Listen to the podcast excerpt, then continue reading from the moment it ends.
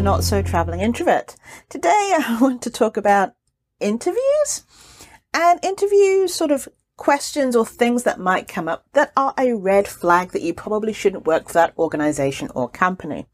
And this has come about because of various clients that I've worked with and various people that it's the start of the year. People are looking for new jobs. They want to make sure they have some sort of job security, but at the same time, they don't want to just say yes to anything. So what could be a red flag when you are in the interview stage or even just reading through the job description stage of a role? So anytime a role says you will be wearing many hats, this is normally a sign that they're going to assign you two or three positions worth of work rather than for the wage of one. Um, it's one of those things. It's like, well, you do a little bit of this or a little bit of that, but you also might be going to this team. Another really big red flag that the company hasn't thought through what that role actually is going to do is when they say that you'll be reporting to two or more people. Because it means they're not sure what you're going to be doing. They don't have enough work for one full role under one department. So they're kind of splitting you up into two different departments. And then either both departments try and take ownership of you and your work or neither takes ownership of you and your work. And then it gets really, really weird. Um, another phrase that comes up a lot that is, can be a red flag is everyone's like family here.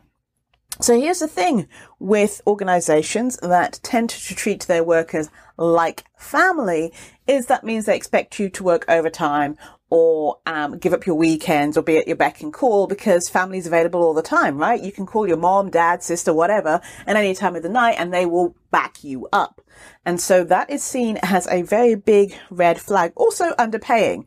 Most people who work for, um, a family organization or work for like their mom, dad, sister, whatever, um, A, they might not be qualified for the job, and B, they do it, um, not realizing their worth and therefore are underpaid and overutilized. So we treat everyone like family here, not necessarily always the best sign.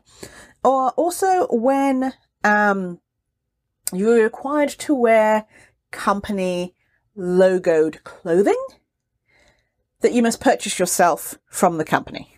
I've heard that come up a couple times.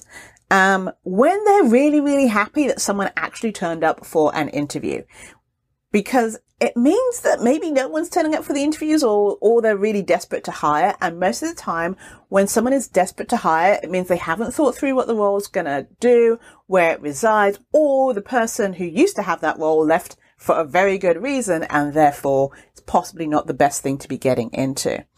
Um, so one thing when you are also interviewing the company, a good question to ask your interviewer is, Hey, so what do you like about working for this company? If all they do is talk about the location and everything except the actual work and the job, or they're like, Oh, that's a good question. And they're like, the people are nice and uh, run, run for the hills because they can't tell you where they fit in the cog of the organization, how they make a difference and why they really enjoy working for that particular um, organization. And so also, if you do get a video interview, see see if the person you're talking to looks tired. Um, because that, that can be a thing. Like, ask them when they last worked weekends. Ask them what time they finished work. Ask them what time everyone else finishes work. If you get a, I was supposed to finish at five, but most of us like are still here at eight or nine because we, we had this project. And then if that's a one off, the next question obviously is, how often did this happen in the past six months? And if they're like, well, we've always had this big project, there's always something going on, that means that overtime is just normal. Um, but you're probably not paid for it because you are salaried. So, um, these are just things to think about when you are applying for a new job. One last one if there are new hires and people who've been there for 15 years but nothing in between, it means there's no room for advancement. People either leave to be advanced and those who've been there for 15 years just keep their jobs. So if you're looking for somewhere that you can move up, probably not the best fit for you. All right. Thank you for listening. This is Janice at thecareerintrovert.com. helping you build your brand and get hired. I hope you have a great rest of your week.